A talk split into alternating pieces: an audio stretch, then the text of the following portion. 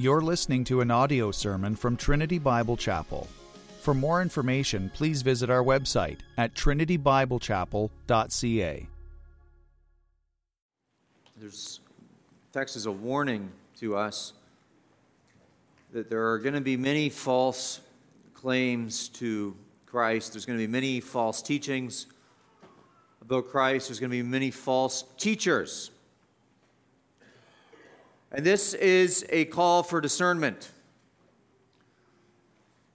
Christianity is a religion for, of discernment, of discerning truth from error. And this particular portion of Scripture is, is a call to be discerning. So I'm going to actually read from verse 23 through 27, and, and then I'll pray. Then if anyone says to you, Look, here is the Christ, or there he is, do not believe it. For false Christs and false prophets will arise and perform great signs and wonders, so as to lead astray, if possible, even the elect. See, I have told you beforehand. So if they say to you, Look, he is in the wilderness, do not go out.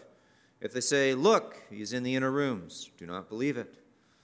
For as the lightning comes from the east and shines as far as the west, so will be the coming of the Son of Man. Please bow with me for a word of prayer. O God in heaven, triune God, Father, Son, and Holy Spirit, we come now and pray for your blessing upon your word. As it has now been read and as it is about to be preached and heralded, I pray, O God, we pray together that the preaching and hearing of God's word would be with power from heaven for supernatural blessing this morning, for the salvation of sinners, and for the restoration of backsliders, and for the strengthening of your church, we pray. I pray, dear God, that you would guide the sermon and that we ourselves would be found being discerning. And it is in Christ's name we pray. Amen. So we're in the Olivet Discourse. And you'll remember that the Olivet Discourse is Christ's answer to the question that's posed to him in verse 3. Disciples pull him aside in verse 3. They ask a question. Question is, as he sat on the mountain of olives, the disciples came to him privately, saying, Tell us, when will these things be, and what will be the sign of your coming and of the close of the age? So these are the questions that Jesus is answering. The question itself is divided up into three sections these things. When will these things be? That's a clear reference to the destruction of the temple because Jesus had just prophesied that the temple itself would be destroyed. And then the question is the sign of your coming, which is a clear reference to the second coming of Christ. Um, certainly with his use or with the use of the word parousia, the Greek word there, that is a reference to Christ's second coming. And then they ask, when will be the close of the age, which I believe is referring to the beginning of the messianic age and the close of the age of temple worship, sacrificial system. And so there's really three questions mixed together in one question, and it, and it seems that the disciples have muddied it all together and they're trying to discern. I think it's all going to happen at once.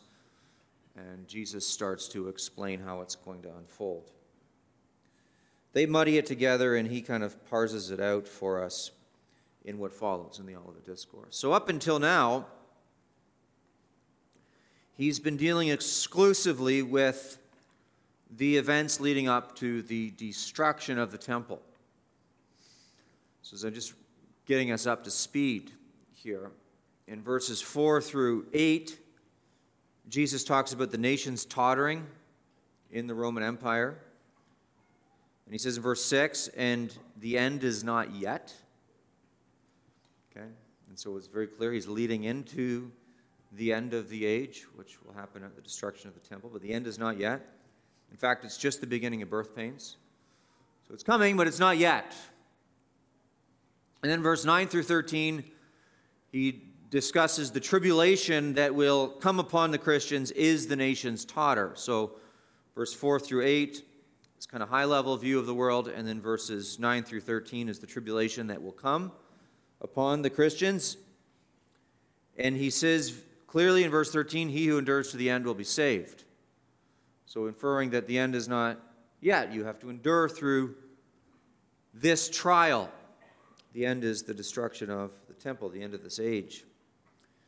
And then in verse 14, he talks about the empire wide gospel preaching. He says the gospel will be preached in all the world. I argued, I think persuasively in that sermon, that he's referring to the Roman Empire. And the New Testament indicates that the, the gospel indeed was preached throughout the Roman Empire. And then once it is preached throughout the empire, verse 14, the end will come. So the theme that unites us is verse 6 and the end is not yet. It's just the beginning of birth pains. Verse 8. Verse 13, he who endures to the end will be saved. Verse 14, after this gospel preaching goes forward in the empire, then the end will come. All of this is leading to the end. It's all leading up to this destruction, this cataclysmic event, this terrible event leading up to the destruction of Jerusalem. And we're still leading up to that in the prophet, prophetic statements of Christ here. Verse 15 through 22 today, or rather of last week, speaks of the terrible events that occur between the abomination of desolation and the destruction of Jerusalem. So, all of this is prophecy but it's prophecy that was fulfilled in the lifetime of Christ's disciples. And so, as we look back on it, it's fulfilled prophecy, but as they heard it, it was prophecy that was yet to be fulfilled. I've argued that it was fulfilled in 70 AD. These terrible events of last week, verse 15 through 22, occur between the time of the abomination of desolation, which I said was probably around 66 AD, and the destruction of Jerusalem, which is in 70 AD. And this, verse 15 through 22, I think the text indicates this isn't the end, but it's the beginning of the end. This whole period is the beginning of, of the end. It's, it, Uh, we're, we're almost there. And, and today, there's no indication that we've moved on in time as far as this prophecy goes. And still, we're still in this tribulational period between the abomination of desolation and the destruction of Jerusalem that Jesus is prophesying.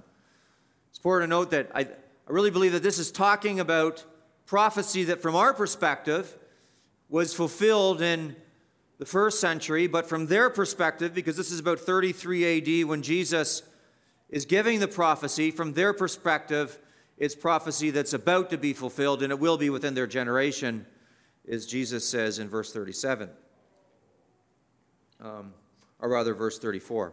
Excuse me. Well, today we're still in that tribulational period, and after the abomination of desolation, the disciples will have a very short window to flee. Jesus tells them very clearly to flee in verse 16. Get out of Judea, go to the mountains. They'll have that very short window, and then Jerusalem, history indicates that after that window closed, Jerusalem was sealed off. It was sealed off by the Zealots, and it was sealed off eventually by the Romans. And they couldn't get out. So it was imperative that when they saw that abomination of desolation, as I explained what it was last week, they get out of Jerusalem. And so at the point in the prophecy today, it is before the destruction of Jerusalem and it is after the abomination of desolation. So, between roughly, he's prophesying of a time that's yet to come, and the time was roughly between 66 and 70 AD. For us, this is prophecy that's fulfilled. For Christ's disciples, it was prophecy that was to be fulfilled soon. For us, it is fulfilled. For them, it was prophecy that was to be fulfilled soon. And specifically today, as I introduce this text, specifically today, Jesus addresses the false claims to the second coming of Christ. And so you, you could imagine, as I, as I talked about last time, it was going to be a terrible season 66 to 70 AD. This time of tribulation, this great tribulation, as the text calls it, was going to be a terrible time. I described how horrifying of a time it was last week. And you can imagine that is if you're living in that, whether you're in Jerusalem and it's sealed off and there's no way out, and you have these cutthroat zealots on the inside, or you're on the outside of Jerusalem because all the surrounding communities were destroyed too and, uh, and leveled. They're all razed, every one of them.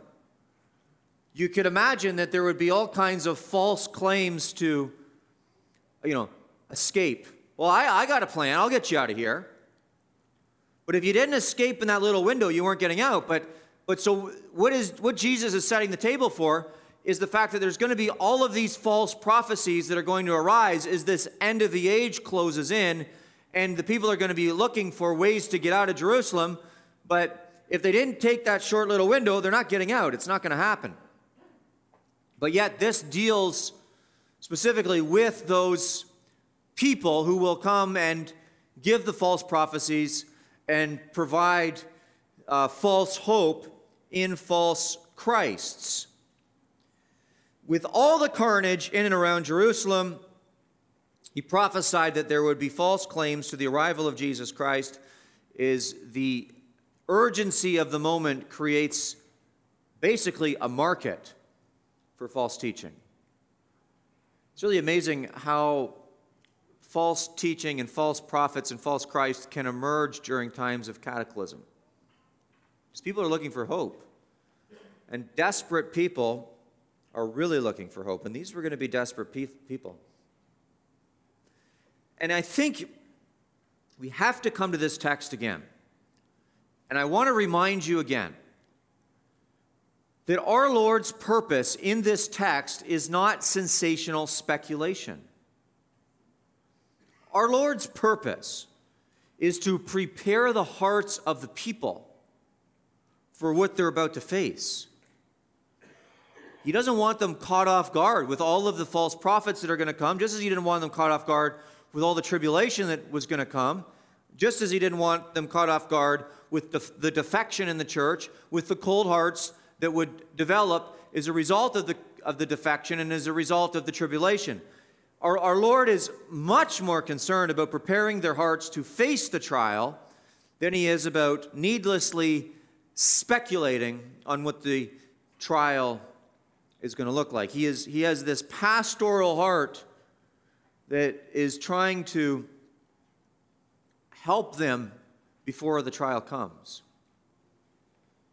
And I think we need to take note of that because I think too many come to this type of stuff and it's, it's needless, endless speculation.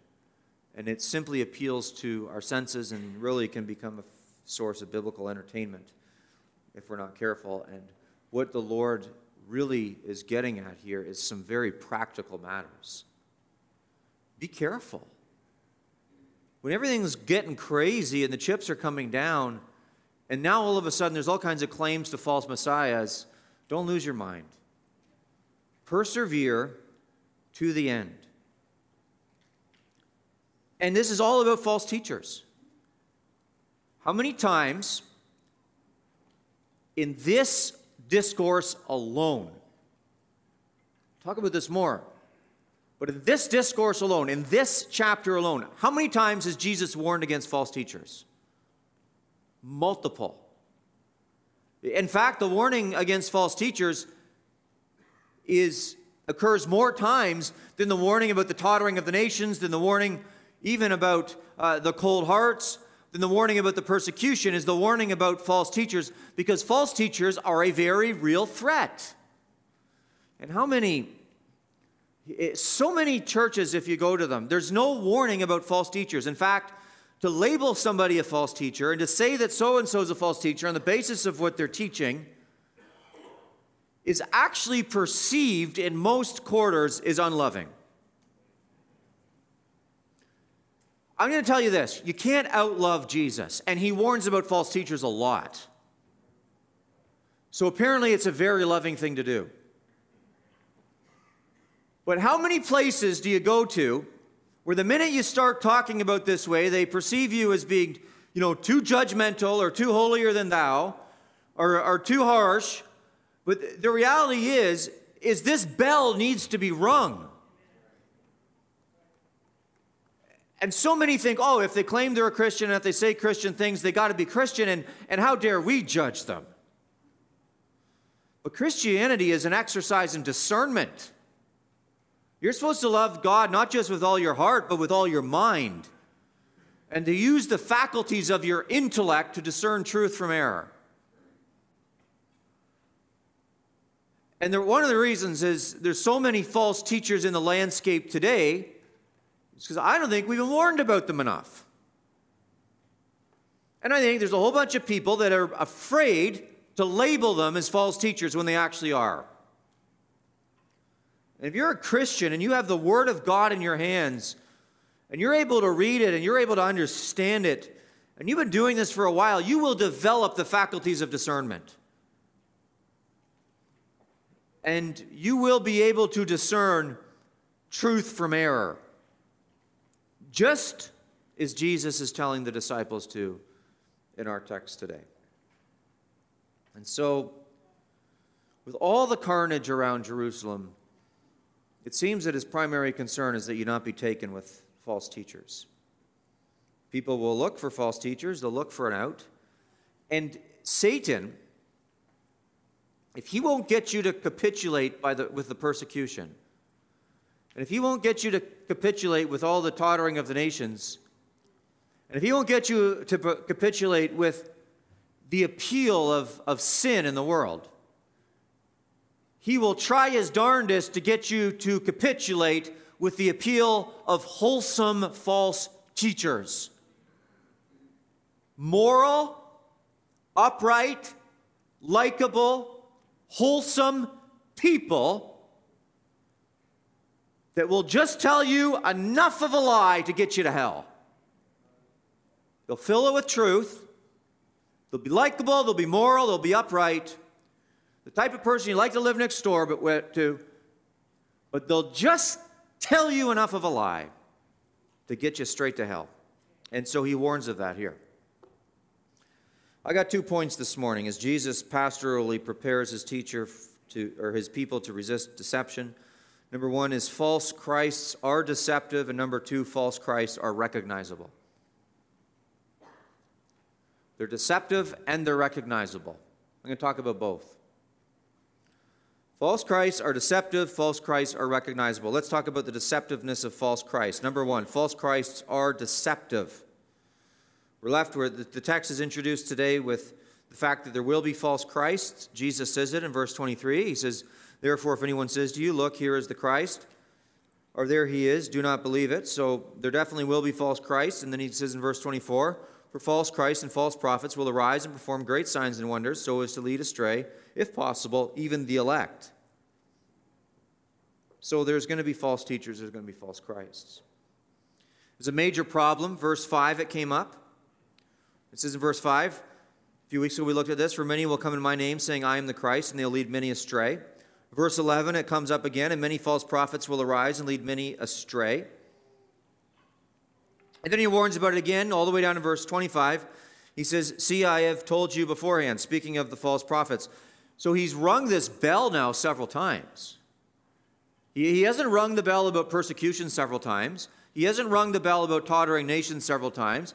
He hasn't rung the bell about cold heartedness several times. He's rung the bell about false teaching several times. I hope you get the point. It's one thing for Jesus to say it once, it's a whole other thing if he's going to say it multiple times, which he's done about false teaching.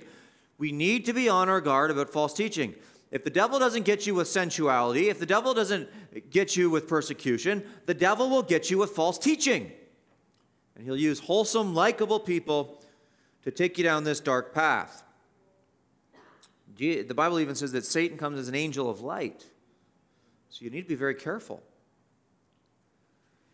And this should indicate that this section, up until now, by the way, is you look at the false Christ that are going to come, these claims are actually about the bodily arrival of Jesus Christ. So it says, if anyone says to you, Look, here is the Christ, or there he is, see, that's about the second coming of Christ. Verse 26 So if they say to you, Look, he is in the wilderness, do not go out. If they say, Look, he is in the inner rooms, do not believe it. Again, this is about the second coming of Christ. This is about the, he, these are about false claims to the second coming of Christ. And so if that doesn't indicate to you, that like that should really indicate to us this is not this whole section isn't primarily about the second coming of Christ. Because now he's, he hasn't even really talked about the second coming of Christ. He's talking about the tribulation on Jerusalem. He's, t- he's going to teach about the destruction of Jerusalem. And now he's warning about false claims to the second coming of Jesus Christ. False Christs are distinct, by the way, so we get into this, are distinct from false prophets. So verse 24 distinguishes the two. It says, False Christs and false prophets will arise. Now, what is a false Christ. What is a false prophet? A false Christ is a false claim to being the Messiah, and a false prophet is someone who teaches a false thing about the Messiah. And false Christ, what they like to do is surround themselves with false prophets, which are simply people who are going to legitimize their false teaching. And there's a reason that all of what he's warning about here is so deceptive. As my point is, is that false Christs are deceptive. There's, a re- there's reasons for that. There's going to be a need Jerusalem's going to come under massive trial and tribulation, and it's going to be an absolutely terrible time to be alive. And so there's going to be a need, and people will want an easy way out, and these liars will offer it. Here's an easy way out. And all the while, the only way out is through Jesus Christ. But these liars will offer an easy way out of this terrible destruction that's going to come upon Jerusalem. And furthermore, the false Christ, as I said, will be validated by false prophets, because the false prophets will be the ones saying in verse 23, Look, here is the Christ, look, here he is. Or in verse 24, um, or, or sorry, I'm rather, verse 26, they will say, Look, he is in the wilderness, or Look, he is in the inner room. So the false prophets will be validating the ministry or the false ministry of the false Christs. So, one of the things that makes false teachers appealing is they surround themselves with people who legitimize them. How could everyone be wrong?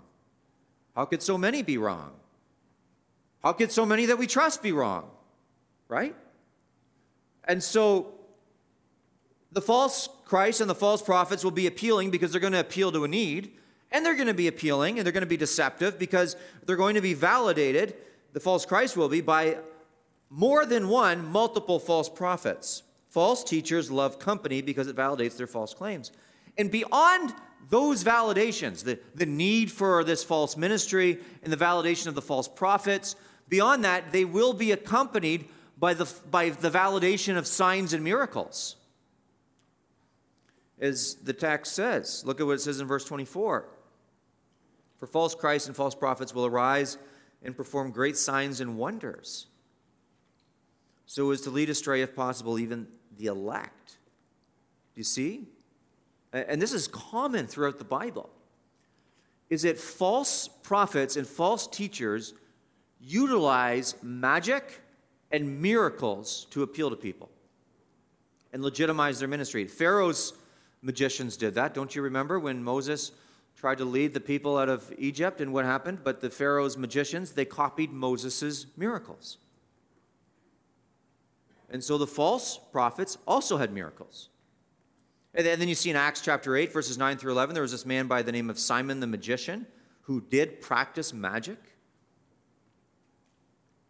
Second Thessalonians 2, verse 9, or Revelation 3, verse 13 through 14, it tells us that the Antichrist will have signs and wonders accompanying him. And so it's, it just ought to enter your mind that just because somebody has miraculous powers doesn't mean they're from God. Or somebody can convince you that they have miraculous powers, it doesn't mean they're from God. In fact, there's a lot of ministries, so called, that are so off track and so far away from God, but they will put on a big production of signs and wonders. And they're just using it to distract people from where their attention should be. In fact, Revelation 16, verse 14 tells us that demons give people the ability to perform miracles. Josephus, in his history, even claims, a first century historian, Josephus even claims that there were people who parted the Jordan and collapsed city walls is signs of the fact that they were true prophets, but in, ra- in reality, they were false prophets. So miracles were happening. And so the, these will be very deceptive people. Why? Well, because there's going to be a need for them. There, there's going to be an entourage that's going to validate them, and they're going to be accompanied by miracles. And their vision itself, their claims itself, is going to be appealing. What they, where they want to lead you, the specificity of their claims will be appealing. So their vision makes them appealing. They can actually point to a location and give you clear direction. The text says in verse 26 So if they say to you, Look, he's in the wilderness, do not go out. If they say, Look, he is in the inner rooms, do not believe it. They're giving clear direction here. And you could see how, in, with all of the carnage around, you could see how, hey, follow me out into the wilderness, how that would be an appealing claim. Hey, guys, let's get off the grid, right? Let's get out of here. Let's get away from civilization. Why would that be an appealing claim? Well, you, could, you know why it is. Let's get away from this mess. Follow me, and I'll introduce you to Jesus in the wilderness. And you can imagine why that would be appealing. Are the inner rooms? Actually, in the wilderness, it's interesting because apparently there was a man by the name of Jonathan who led people during this time into the desert for salvation, where they accordingly were going to meet with Christ. And when he led them into the desert for salvation, they met with the Roman army, and the Roman army slaughtered every one of them. So, uh, according to the historians, that actually happened. And, and then this claim, hey, follow us into the inner room. Well, what's that? It's it's, it's talking about maybe secret rooms in Jerusalem. I think it's actually likely talking about rooms in the temple where the zealots gathered people, promising God's deliverance from the slaughter. And that actually happened because Josephus recounts that a false prophet called people into the temple, into the temple rooms, and he said, if you, they said, if you come into the temple rooms, you'll find deliverance. The false prophet called them into the temple rooms. The zealots coaxed them to get into the temple rooms. And after they coaxed them to get into the temple rooms, where God was going to deliver them, guess what? The Romans set fire to the temple, and the people were either burned alive or they jumped out of the windows of the temple and died. Men, women, and children were coaxed into the temple inner rooms. And so it did happen. History validates that point. So the false Christs, false prophets, deceptive. Why? Well, they see a need and they're preying on the need. They're validated by other people. They have the ability to do miracles. They have a very clear vision. Follow us into the wilderness, follow us into the inner rooms. And so compelling that apart from God's grace, they'd even deceive the elect of God, if you look at verse 24. For false Christs and false prophets will arise and perform great signs and wonders so as to lead astray, if possible, the elect. Even the elect. Now, a reference to the elect is, is a reference to those who have been predestined for salvation, those who have been elected by God. The ones who are saved are the elect of God. Salvation brings, begins with God. It begins with God's decree to elect some and not elect others. That's what it means when it refers to the elect. And the reason that's consistent with this text is because the only way to escape false teaching is the grace of God. You're like, oh, if uh, maybe I got the look if it was even possible the elect would be taken, taken out. You, you might make it through all the trials, and you might make it through all the tribulations, you might make it through, through all kinds of problems in Jerusalem, but man, he, they, they'll take out the elect if they can. Well, it's not possible, thankfully. Because while the elect may be taken here and there from time to time, the elect will finally always find them, their ways back to the straight and narrow and follow the Lord Jesus Christ. Why? Because salvation begins with God, it doesn't begin with us. Your security to be protected from false teaching is not found in your free will.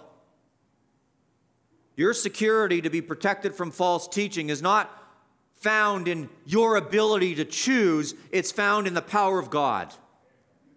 And that manifests itself in his sovereign decree to elect some for salvation. And if you are among the some that he's elected to salvation, then you will be among the some who are able to persevere through the temptation of false teaching.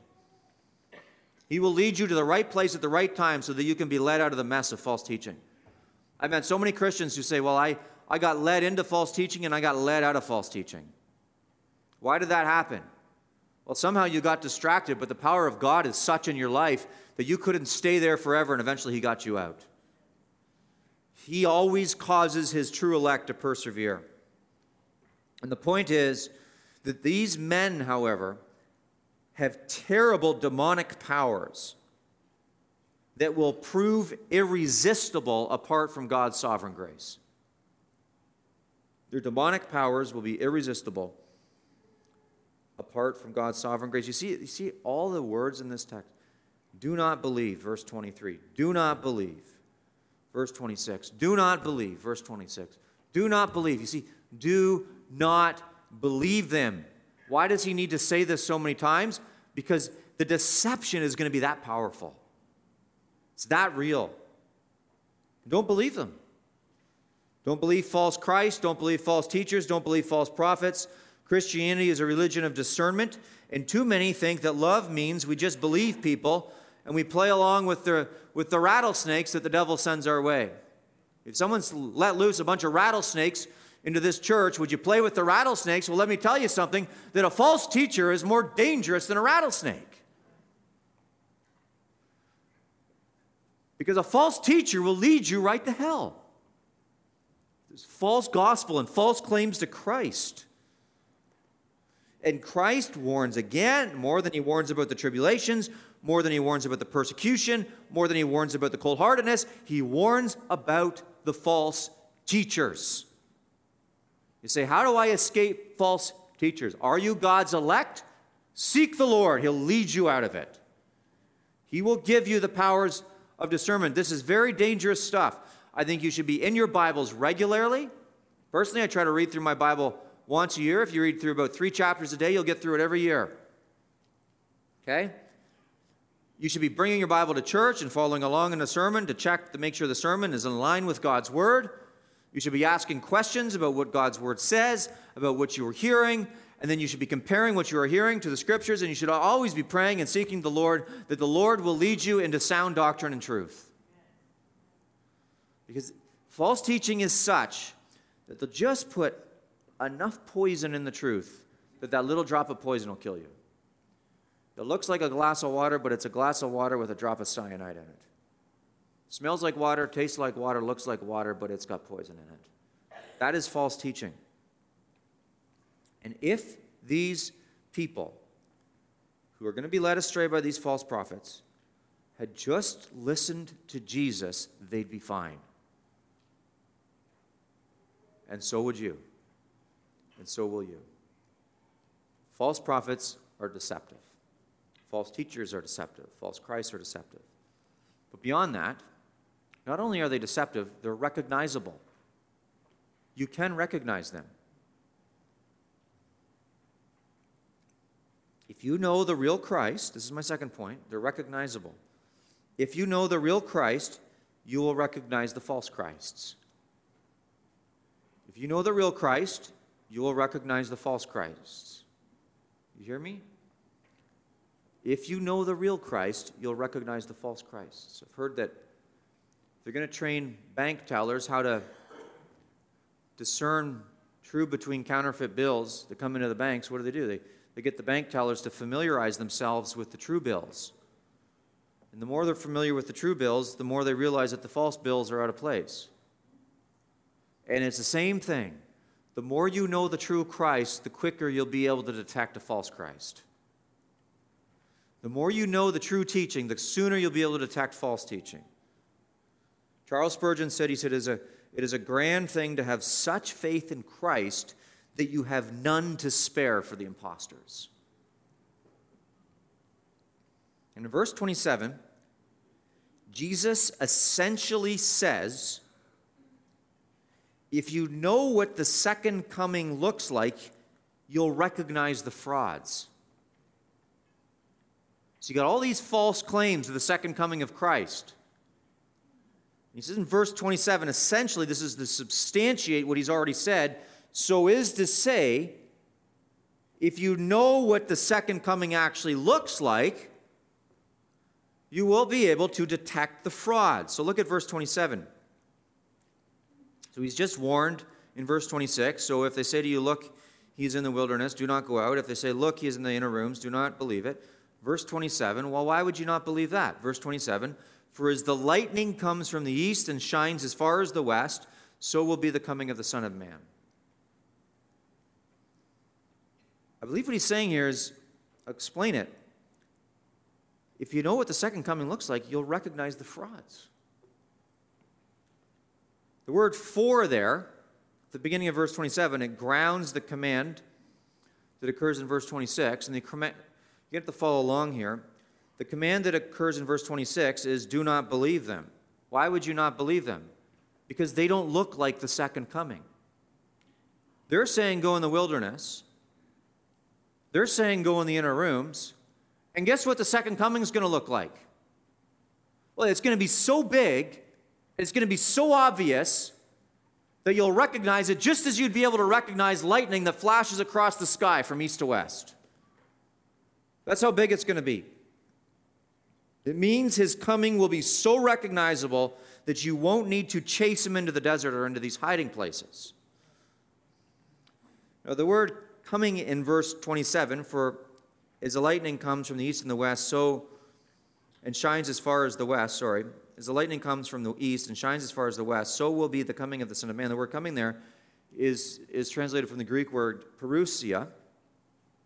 And as best as I can tell, I think this is important. That word, parousia, occurs 24 times in the New Testament.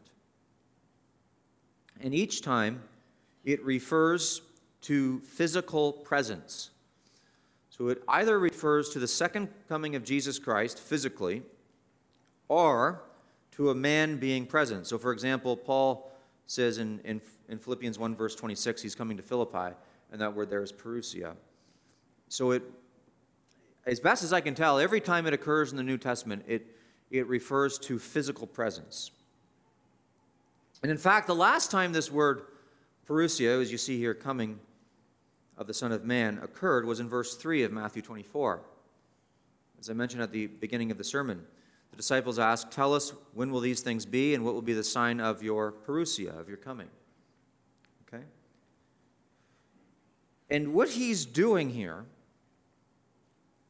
in verse 27, you got to follow along here, is he's contrasting the false claims of the second coming in verse 23 and 26 with the actual second coming. And so he's saying, You know, those guys are frauds because that's not what the second coming looks like. You don't need somebody to get you to chase Jesus Christ down in the wilderness or someone to get you to chase Jesus Christ down in some inner room. Because guess what?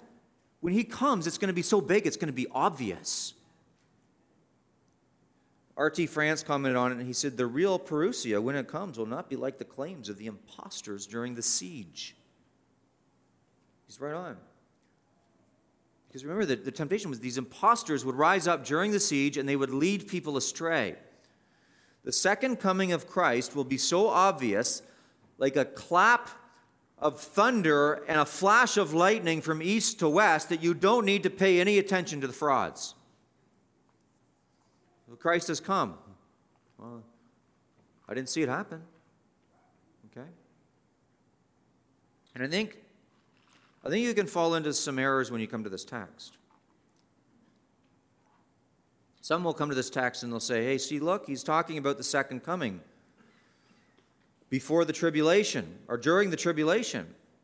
But no, he's, he's actually distinguishing between the tribulation and the second coming. Because he's talking about all of these trials that are leading up to the destruction of Jerusalem and all of these false prophets that are rising on the scenes.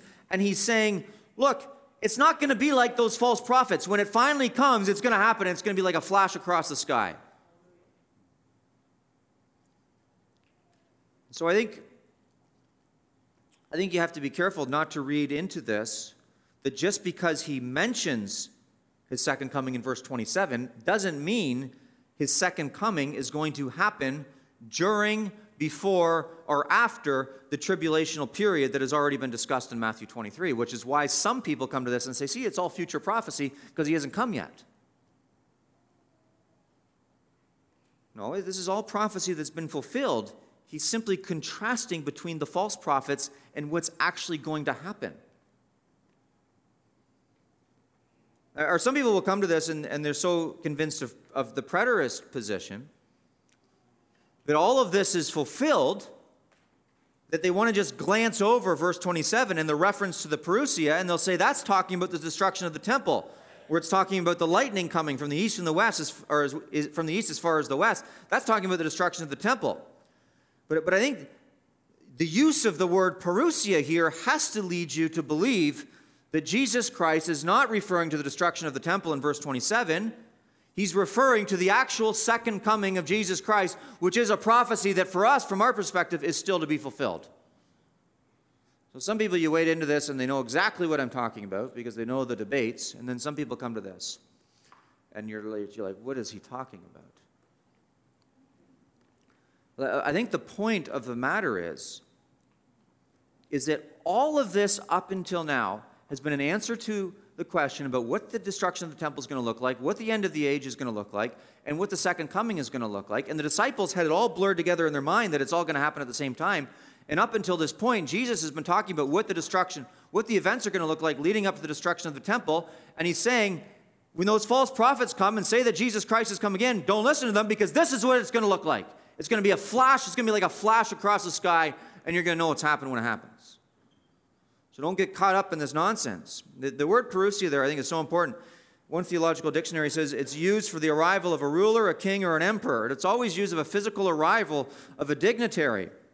In the, use, in the usage in the New Testament, it's always a physical arrival. And in reference to Christ, it's always a physical arrival of him at his second coming. So I don't think this is, the use of it here in verse 27 indicates that the whole prophecy is futuristic, nor that the whole prophecy will be fulfilled twice. It's simply contrasting verse 26, the false claims to the second coming, with what the real second coming is going to look like, and that's in verse 27.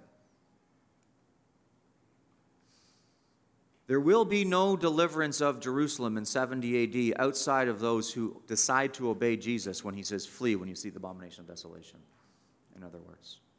Don't put your false hope in false Christs. And, and by the way, verse 26 isn't even an exhortation to look for the second coming, it's just a description of what it looks like. The, the exhortation occurs in verse 16 flee when you see the abomination of desolation.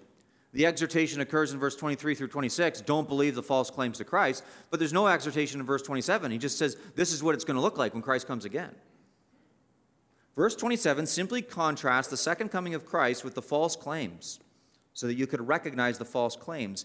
And verse 27 says nothing about the timing or the chronology of the parousia other than what it will look like. It doesn't tell us what it will come before, it doesn't tell us what it will come after. It simply says this is what it will look like. And it's not going to look like these guys who are going around saying, Look, you got to go in a little room and Christ is in there. You got to go out in the wilderness, Christ is in there. No, it's going to be so obvious that every Christian is going to recognize it and the light is going to be like lightning across the sky. What's my point in, in saying all this? My point is, is that false Christs and false teaching is recognizable. How is it recognizable? It's recognizable when you know the truth. So study the truth. How does Jesus give them powers of discernment? He gives them truth. This is what the second coming is look like. So, so don't get caught up in the false claims.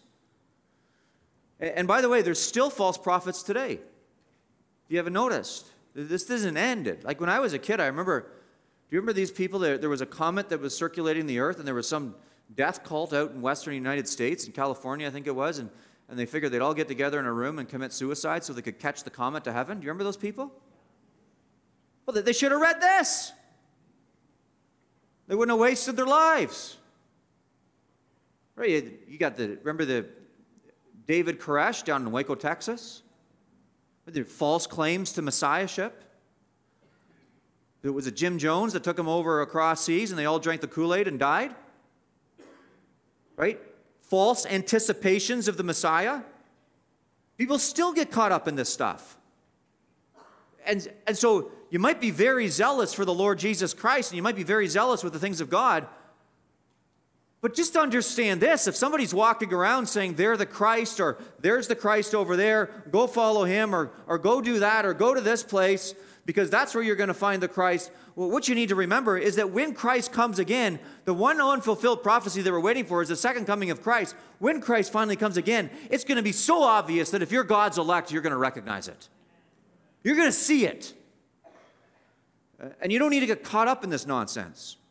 There's been people throughout the ages who, who there, there's been seasons of kind of end times fervor, and there's been people throughout the ages, and what have they said? They say, well, well, liquidate your bank accounts and sell all of your assets.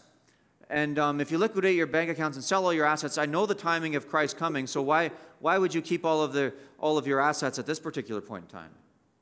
And so give your money to this, or do this with it, or, or, or don't keep it around, and then liquidate everything and then and come this way. Well, so far, every time someone said that, it's failed. So if somebody comes to you and says that, they, they're, they're probably not telling the truth. In fact, they aren't. Because when the Lord comes, you will see it. The best way to discern error is to know the truth. If you want to know Christ, you will be able to discern error.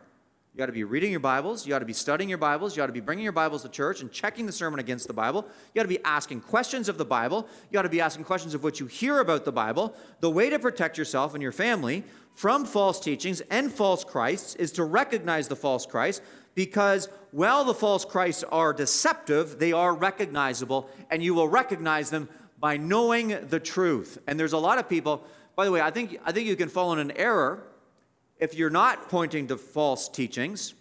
But there are a lot of ministries, and, some ministries, by the way, all they do is talk about false teaching. Look, it, it's, it's an important aspect of ministry, but it's not the whole ministry. And in fact, the best way to gird yourself up against false teaching is to know the truth. So we ought to be spending more time talking about the truth than we are about false teaching. Although false teaching is important, the end game is the truth. If you know the truth, it will protect you from false teaching. And there's only one Christ. He's not hidden in a room somewhere, he's not out in a field somewhere. He's with God in heaven, and he's returning again. Are you ready for his return? Are you ready to meet the Lord? There's no other way to God but through Christ. So I hope you're in Christ. I hope you're eagerly anticipating his return when it comes. And that as you wait for him, as you wait for our Lord Jesus Christ, that you're able to detect the false Christs and the false teachings and recognize them because you know the truth very well and you're able to discern truth from error.